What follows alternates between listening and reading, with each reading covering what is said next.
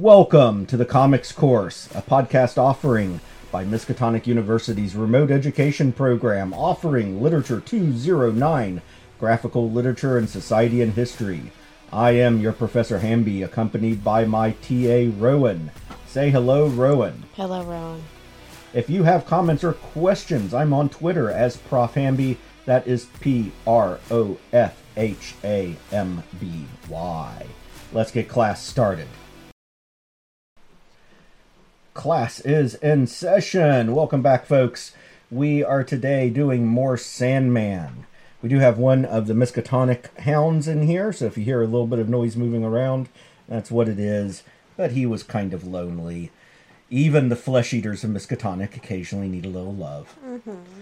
So I, we just recorded new intro and outro, and I mm-hmm. felt like a little bit of a fraud recording the outro because I I said we drop episodes on Monday and Thursday, and I feel like I should have said Monday and Thursday ish. this one, for example, is going to drop on a Tuesday that was supposed to be Monday that we were supposed to have recorded Sunday. So we, we are professionals, folks. Mm-hmm. And I have up here on the screen a picture of a man. Can you guess who that is, Rowan? No. His birthday was Sunday. He's passed away, unfortunately. Mm. That is Jack Kirby. Oh, I've never actually seen what he looks like. He had quite a strong set of features, didn't he? He was a striking fellow. This is a picture from when he was, I don't know, probably in his 30s, maybe early 40s. Most of the times I'd ever seen him, he was a older gentleman, well established in his career. And this is a younger Jack Kirby. Very striking. And mm-hmm. something I wanted to show you before we get into the meat of Sandman and other stuff was a compilation of covers that I saw somebody post on Twitter and I thought it was really striking because you could see the evolution of his art style over the years. Unfortunately, this is not appearing well on this screen here. Let me see if I can enlarge it a little bit. Yeah. Check those out. Starting with Captain America number one, going to Fantastic Four number one, quite a few years later.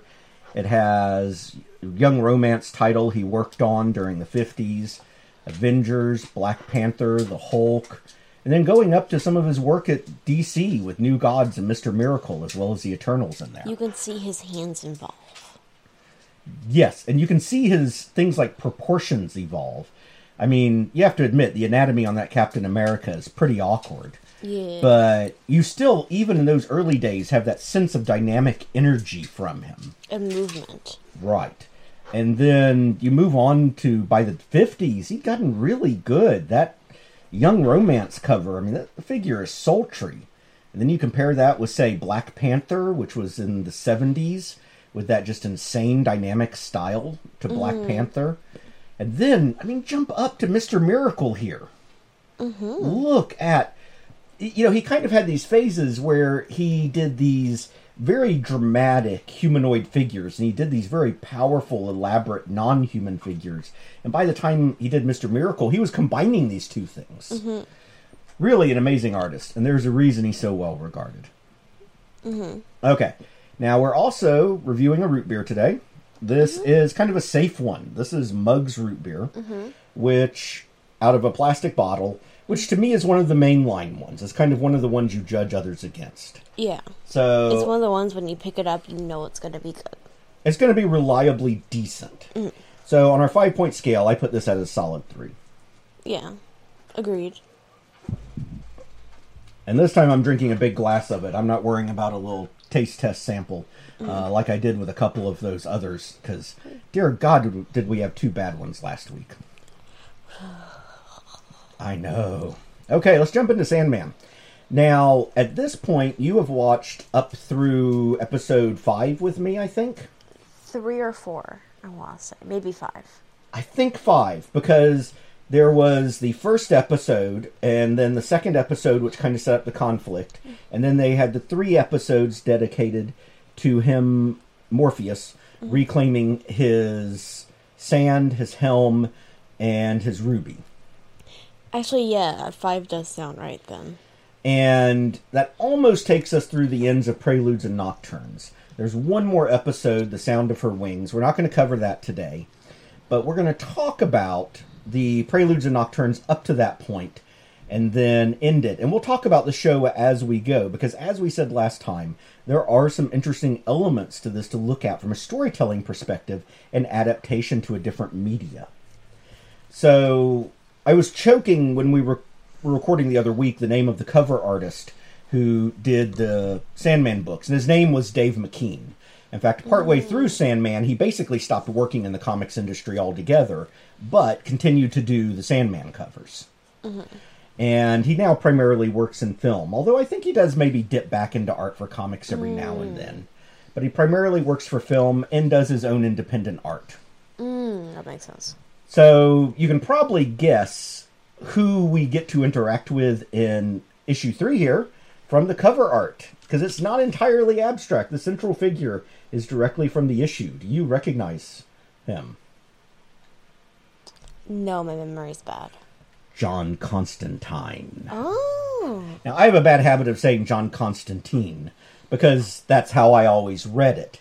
Uh, I have been informed over the years that it's Constantine, and I know that is correct, but many years of habit of pronouncing as I read it have stuck in my brain. So I apologize to folks when I say Constantine when I should say Constantine. Constantine just sounds better, though. I think so too, actually. But it is what it is, right? Mm-hmm. So this was covered in the series. And one of the big things we have to get out of the way of the series is something that upset a lot of people, and that Constantine lost his bollocks How and sad. gained a pouch, How sad. and it really bothered people, and it became Joanna Constantine. Now, you have seen Constantine Constantine stuff. You saw the movie with Keanu Reeves. You saw the TV show with uh, the actor's name I can't remember, but he was pretty good. Um, I believe he also appeared in Legends of Tomorrow, but I didn't watch the series that far. I didn't watch it either. He's also provided the voice for Constantine in a number of animated versions, I believe. Yeah. So, what did you think about it being Joanna Constantine instead of John Constantine? Didn't bother me at all. Nothing about his character really mattered that he was a dude. I'm upset about the aesthetics, though. See, me too, me too. So, so rather than lead you into that, since you brought it up yourself, you tell me what you think about the aesthetics because that bugged me. Yeah, they did the issue. They do this with every single female character, where they always have to make her clean and proper looking, even if her. He has feelings about this. Wow, the Hound. It, it's it's okay, man. I understand you didn't like the change either. Oh no, a couple of the hounds are growling, folks. Oh joy. All right, so continue. Where they always have to make them look clean and prof, even if the character is a hot mess. And they did that here. Her coats were always super clean. There was never a hair out of place. Right. When when John Constantine rolls out of bed, he is a hot mess from moment one. His shirt is wrinkled. God knows when he last washed it. There's probably some nicotine nicotine you know stains somewhere. And oh my lord, you know the hounds get really grumpy at this time of year because the fresh the freshmen have started to catch on. The food supply goes down. Mm-hmm. They're finally listening to the signs. Right. So, yeah, Constantine. Eh, I, I I don't care that it's Joanna Constantine instead of John Constantine, and and I liked that they wrote in this reference to the ancestors, which is a reference to the French Revolution storyline uh, issue, um, revol- revolving around Orpheus later in the Sandman comics, when he employed Joanna Constantine to help recover uh, the head of his son, Orpheus, from the French uh, uh, uh, government. But yeah, she looked her her, her jacket, her her coat was perfect. It was perfectly clean. It was perfectly laundered. It was pressed. Her hair was immaculate. Um, you know, I understand that they probably didn't want her smoking because that's not seen as positive these days. But why can't a woman be a hot mess? Because it's not appealing, I guess. It- It's not feminine enough. And that's what bugged me. I didn't give a crap that they made it a woman, but I feel like you kind of violate part of the character when you change their aesthetics that much. Mm-hmm. And a woman does not have to be feminine to be a woman. Right. Now, some of the dialogue was spot on. When she turns around, because Morpheus says, You don't know what you've done. And she goes, Yeah, I do. I tripled my fee. I mean, that was spot on. I Yeah, liked that. The the writing matched who the person was. The aesthetics didn't. Maybe. I mean, I think John Constantine would be a little more vulgar than she was, but I mean, it was within bounds. Um, and I, I would have preferred a thicker accent on her. I imagine John Constantine with a strong, strong accent. I mean, not impenetrable Cockney, you know. Uh, probably not, not really Cockney at all because he comes from up north. But I expect a strong northern accent. You know, we're talking like Yorkshire kind of thick accent here. But anyway, um, it- plus I do question: is it okay to change it to a female character? Now, this may surprise some people listening that I even question this because I was so dismissive of the issue of changing gender of, say, Lucienne, Lucien to Lucienne. But John Constantine is not unique to the Sandman stories. Yes, Lucien showed up in stories other than Sandman written by Neil Gaiman, but pretty much always within the Sandman universe. Anything outside that has been tiny little uh, uh, guest appearances. John Constantine, however, was introduced in Swamp Thing, has had many series, including a very long running series of Hellblazer, and primarily exists outside the continuity of Sandman. So, is it okay within the story to flip a character that is largely known from outside this story continuity? Yeah. You think so? Yeah, especially because the because DC has kind of shown they don't connect their stuff together. That is true, they don't. The only stuff that's connected is the Arrowverse and the Flashverse of the TV shows, All of which they call the Flashverse. and I mean, some, sorry, Arrowverse. and some of their animated stuff, and that's it. Yeah. Uh, Still, I have mixed feelings about it, but I it doesn't bother me. I just question if it was the right decision. So, as the issue opens, a lot of it mirrors the TV show if you've seen it. Although I will state that when you see John Constantine's bedroom, when the, when you see Joanna Constantine's, things are out of place and messy, but not dirty. John Constantine's is dirty. She was just disorganized. Right. And we have a couple of hints of what's to come. He goes to a diner and they're playing that old song from the 50s or 60s, Mr. Sandman, you know.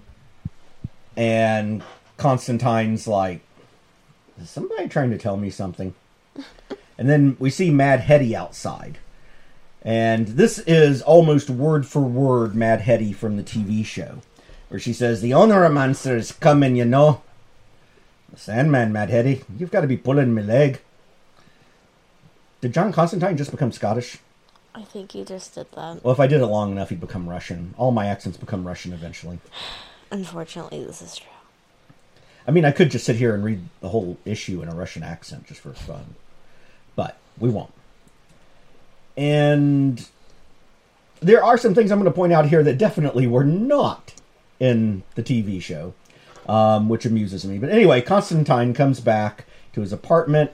He runs into Morpheus, who puts on a trench coat to join him. I should point out that Constantine's trench coat is an iconic part, so I was glad they kept that for Joanna Constantine. In fact, John Constantine later became known of what be- was jokingly known as the Trench Coat Brigade. Mm. Of these sort of mystic characters who all wore trench coats. Because of trench coats. Right.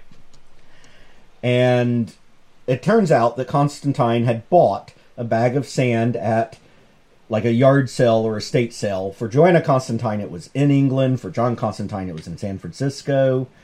And he's going through some of his old possessions, trying to find stuff about it. And we find these bound notebooks of notes from things he's gone through.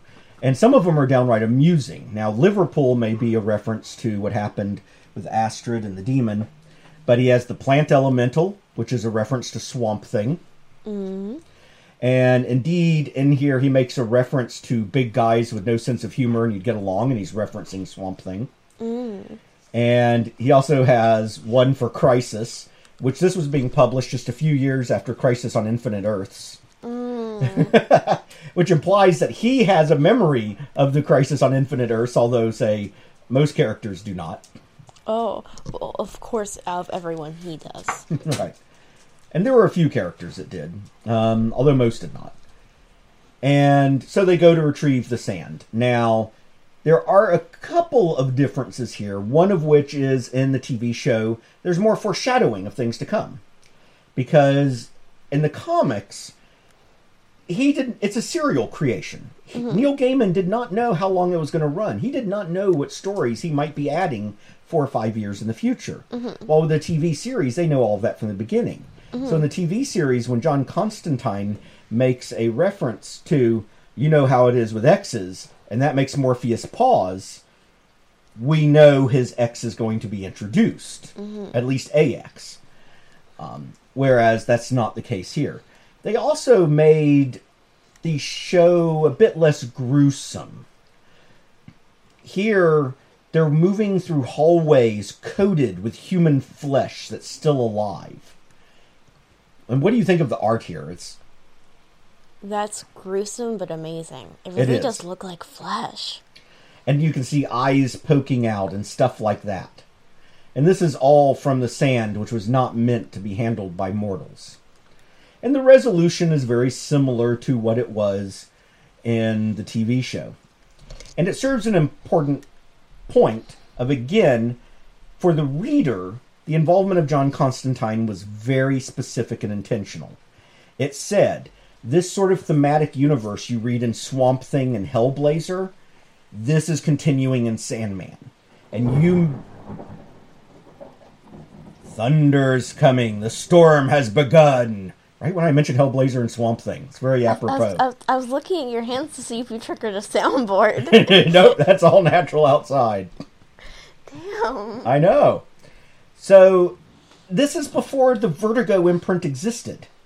But they're they're declaring to readers, you may see Swamp Thing here. You may see other characters show up here. Mm-hmm. And then we move on to A Hope in Hell. Now, here he lands, and the graphic imagery is very different than what mm-hmm. they did in the TV show. Ooh, very different. And as is the demon that meets him, although he oh. has the same name, Squatter Bloat. Although here he's like this literally squat form with this hard to define mouth. And you see much of the art style that later Sam Kieth developed in the Maxx more heavily.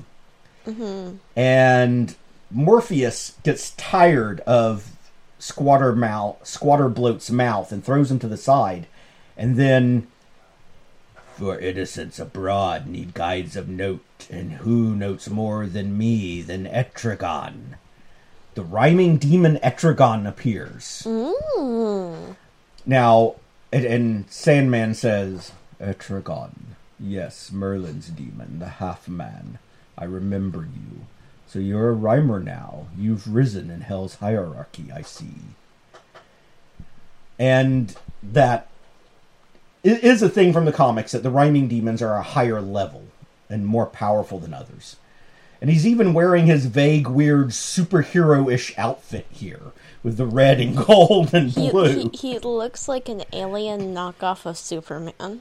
Now, notably in the comics, he's usually not this bestial. Note the giant teeth and the elongated snout. Those aren't normally used for him in the comics. That is Sam Kieth's alteration. Mm. Now, uh, was created by who? Jack Kirby? Jack Kirby. That's right. Seriously, there's like five creators to know, and if you ever go on something like Jeopardy and they ask who created X character, uh, if you have no idea, you can say Jack Kirby or one of the other four and have a good shot at getting it right. It's just amazing. See, and the sky agrees with me. Clearly. Now, here's another detail they left out of the show. The Wood of Suicides has changed since my last visit to Hell. I remember it as a tiny grove. Now it resembles a forest. Hell is changing. I mean, creepy thought, right? Yeah. Now, like in the show, they take this uh, convoluted route and he runs into Nada. Although here, she does not make that comment about hope, uh, which, of course, is a foreshadowing for how the conflict with the demon is resolved. Indeed, she's just left weeping and sad. So, again, a bit more of a downer. And then we approach the Citadel of Hell.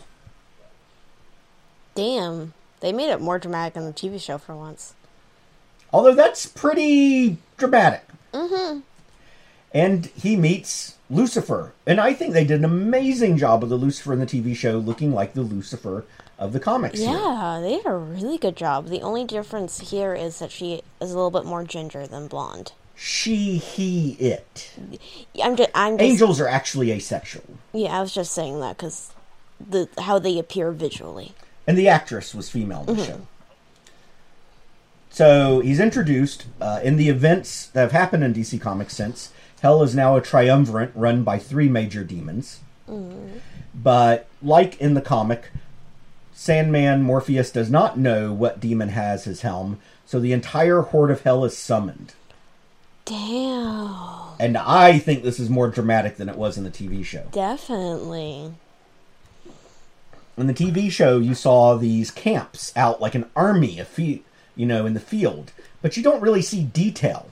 Mm-hmm. Here, you have these billions of creatures with each one absolutely unique mm-hmm. and hellish shaped. Morpheus identifies him, which, unlike in the TV show, he's wearing garters and stockings. kind of punk style. I can see why they didn't go with it for the TV show. Probably would have weirded some people out. Also, it's just not dramatic. Now, in this version, he does fight the demon directly. Mm. Lucifer does not stand in as his champion. Oh, that's wow. And there's this sort of nightclub scene, and it's all abstracted. The attacks are not mirrored on their body as they are in the TV show.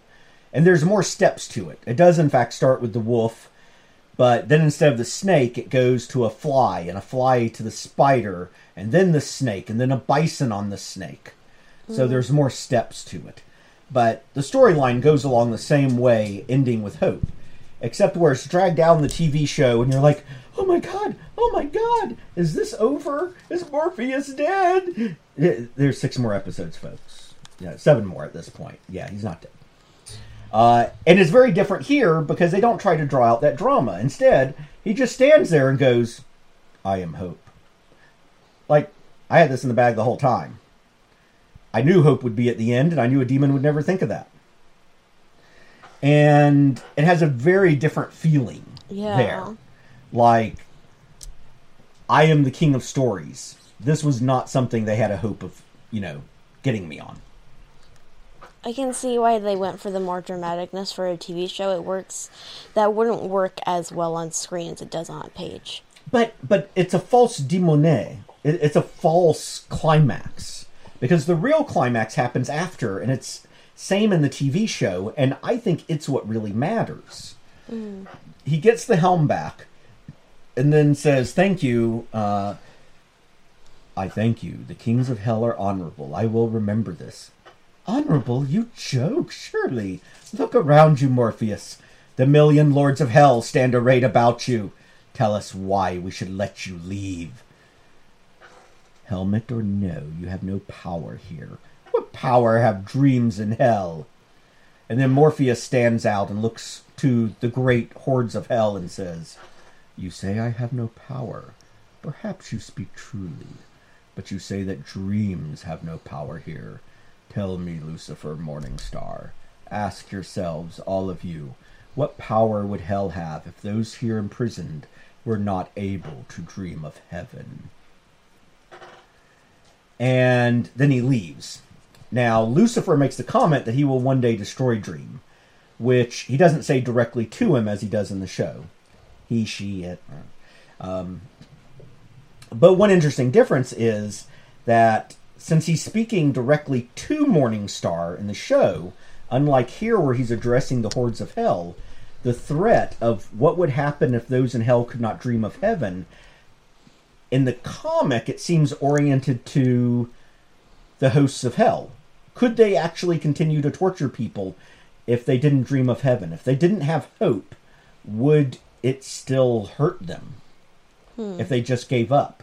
While in the show, it felt like he was saying it directly to Lucifer, as in, what would your existence be like if you couldn't dream of heaven anymore? Hmm. Which is a very interesting, different play. Uh-huh. And I thought was interesting.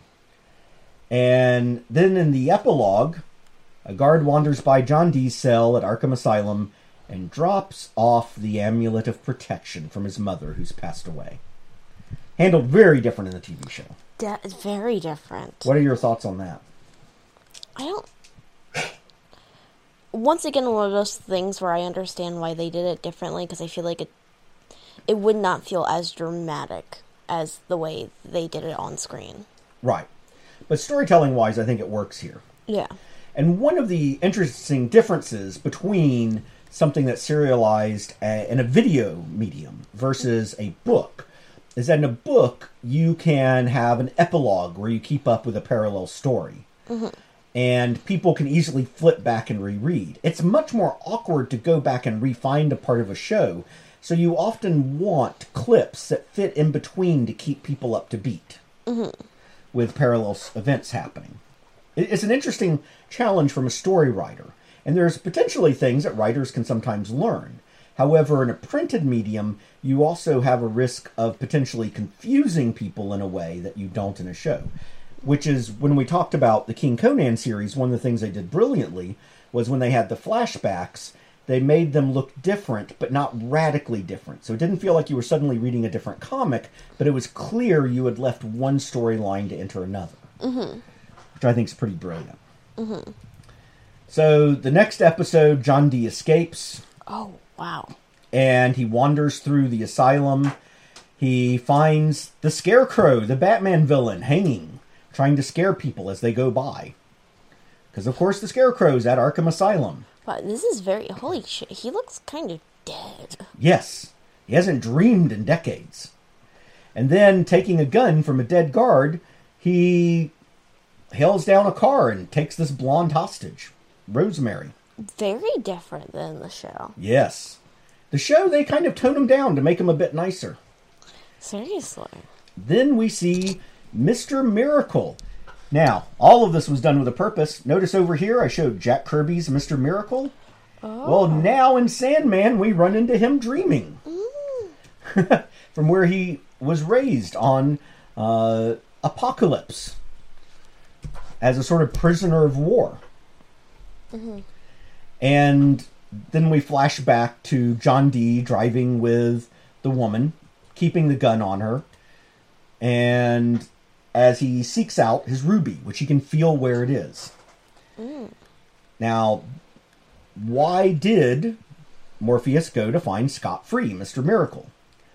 Because he's a member of the Justice League, and the Justice Leagues were the last ones to have the ruby when they defeated Doctor Destiny. And in fact, on a little teleprom, a little computer screen here, we even see the classic Doctor Destiny mm. from this 1970s, I think it was. Mm. They keep going. The discussion is very different in the car between John Dee and Rosemary. And then as we go back to the Justice League, Scott Free, Mr. Miracle, has the idea of, well, we still have the Martian Manhunter around from the old days. Maybe he knows what happened to that stuff. And then Jean Jones, the Martian Manhunter, immediately goes into a crouching position. Lord L'Zoril, I greet you humbly. May you guard us in darkness and on the pathways between waking hours and protect us in dreams from the flame of your wrath. And we see how he sees Morpheus, which is this floating black head covered with fire, a Martian head. Damn. Very. Well, so, so this is how they show that everyone sees them differently. Right, Because we got to see that in the Hell chapter in the show instead. right. And again, there is no attempt here to dissuade that this is not part of the mainstream DC universe. Mm-hmm. Now, as we go further and further on, references to mainstream DC characters are going to get much further and few and fewer in between mm. as they kind of distance from it. And I suspect, although I've never he- heard it said by Neil Gaiman, that this was an editorial decision from the higher ups at DC because, frankly, the Vertigo imprint stuff was selling like hotcakes in bookstores to people who didn't give a crap about superhero characters. And we see Destiny continuing towards Mayhew, where the gem is stored. Meanwhile, Sandman finds it himself, and just like in the show, attempts to use it, but finds it altered and it knocks him out. Meanwhile, John Dee gets out of the car, talks to Rosemary, and then shoots her in the face with his gun. Rowan has her hand over her mouth in shock, folks. That's one way to deal with a witness. Yep. Yeah, there's no giving of her of the amulet of protection to her here. They definitely wanted you to like him more than they did in the comics. Jeez. Yeah, because there's nothing to like about this guy. Now, in the show, this is all condensed down into one episode, but by this point, uh, you may notice the art has changed. By now, Sam Kieth is gone. He bailed on it. Oh, that's sad. Yes, the art is now cre- uh, credited to Mike Dringenberg, who was involved before, and Malcolm Jones III. And Malcolm Jones III becomes not the artist who does all of the Sandman interiors from here on out, but he does a lot of them and becomes heavily associ- associated with it. Now, in the comic, we learn a lot more about some of these characters in the diner, many of whom have been changed substantially for the TV show. And it also gets more gruesome, in my opinion. As This- you told me as we watched. Yeah, the same basic things happen for the most part. But there are things like him watching the puppet show on TV and having the guy cut his own hand off, holding the puppet. The woman walking around with her severed head, her husband's severed head on a plate.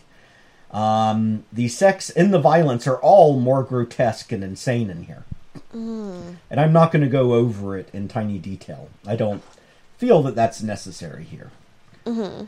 But in the show, the theme was lies. He's taking away the lies from people. Here, the theme is more of him controlling. Mm-hmm. It's more of a mind control than bringing out some internal truth from them. He's a different kind of crazy here.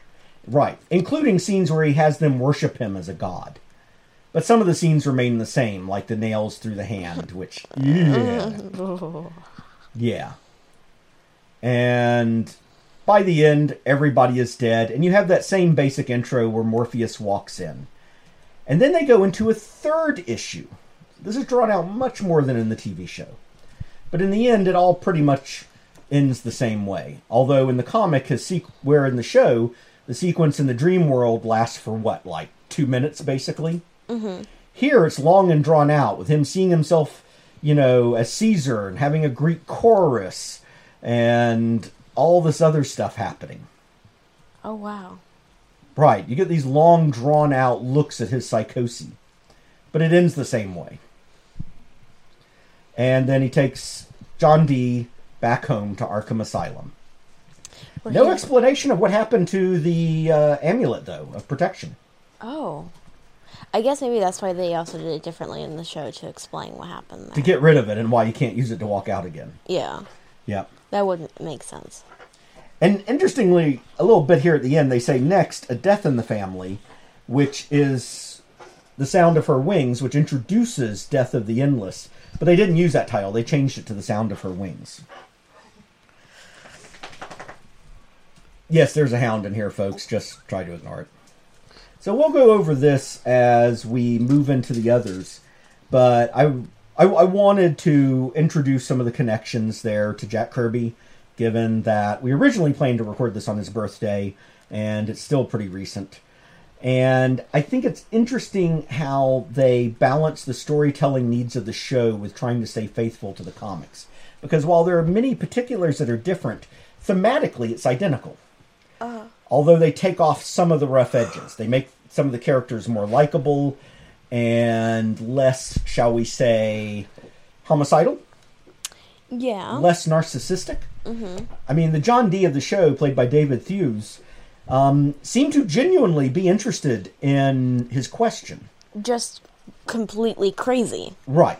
But seemed like he actually wanted good. Wrong way about it, Dramatically wrong way about it. but did actually seem to have good intentions. Right. So, you one of the things we often talk about in a lit class is what are the themes here. Well, there's a few themes here. Maybe the major one being that there are powers man is not meant to have. All of these tools of the endless that the humans are interacting with bring about nothing but harm to others. They're things they should not mess with. Kind of like how I keep telling the Ancient Languages Department to stop opening anything bound with a leather they can't identify. Here we go again. Am I wrong? No. I mean, there's a reason they haven't had a student graduate in 47 years from their department. I'm surprised no one's been fired yet. I think they have something on the board of trustees. I don't know what, but something, I swear. Mm. That would explain it. So, in the storyline, what we have is this King of Dreams recovering his power and his tools of office. Mm-hmm. But the major theme is that there are things humans should not mess with, and that the world is a better place when they don't. Now, this will all come to sort of a head in the sound of her wings, and I find it fascinating because this perfectly wraps up the first storyline. If this is all that had ever been published of Sandman, it still would have been good. And it left Neil Gaiman in a fascinating place writing wise because he could go anywhere from here. And his choices are very open ended now with characters that a character that people are interested in and some supporting casts that people like. Mm-hmm. And so, where do you go from there in a serial that, in theory, could be canceled any time? Sandman went on to run far longer than most comics ever do. Frankly, most comics that hit 20 issues have been pretty lucky. So, we'll talk about that more as we go on and talk about the challenge of this long running serial and how it's very clear he did not do this like, say, a radio serial. You know, radio serials create a cliffhanger to run episode to episode, and they may have arcs to them, but it's episode to episode.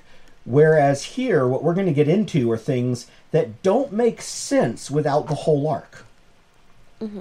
So, yes, they're being published month to month, but they're really conceived of as graphic novels and being broken up into issues to serialize, which allow allow this sort of new model of comics where, yes, the comics could break even or make money or at least recoup costs being sold to the direct market, but they really made their money out in the bookstores, being sold to people that aren't 40 year old white males. Mm-hmm. It's helpful. And it turned out that there was a both huge female and huge younger population interested in stories that just happened to be graphic stories. Um, and, and didn't want to read what people called comic books, but wanted to read graphic novels. And here we go. For many people, this, which we've almost finished, Preludes and Nocturnes, is essentially the first graphic novel that a lot of comic book readers have read and has often been pointed out as something that has helped other people uh, who aren't comics readers look at graphic lit and say there is actual literature to be had here. It is not just Batman beating up the thread of the week or month or what. Well, there's enough Batman titles. It's thread of midweek. uh, there have been times at which as many as like 11 or 12 Batman titles have been published simultaneously. Who wants to read that much Batman? Batman fanatics. All right. Well, I think with that, until next time, uh, we're going to dismiss. But I will say, Thursday, we are dropping an episode talking about the difference between parallel universes and alternate universes. Mm-hmm. And with that, class is dismissed. Class is over, but before you leave your seats, we have one more teaching moment. New podcast drop on Mondays and Thursdays. We are on Apple Podcasts, Google Play, Spotify, Stitcher, and tons of other platforms, as well as YouTube. Our hosting is at comicscourse.captivate.fm, which also has our RSS feed. If you want to find our website, TikTok, any of that other stuff, constantly updated list is at Linktree, L I N K T R dot E E forward slash Prof Hamby.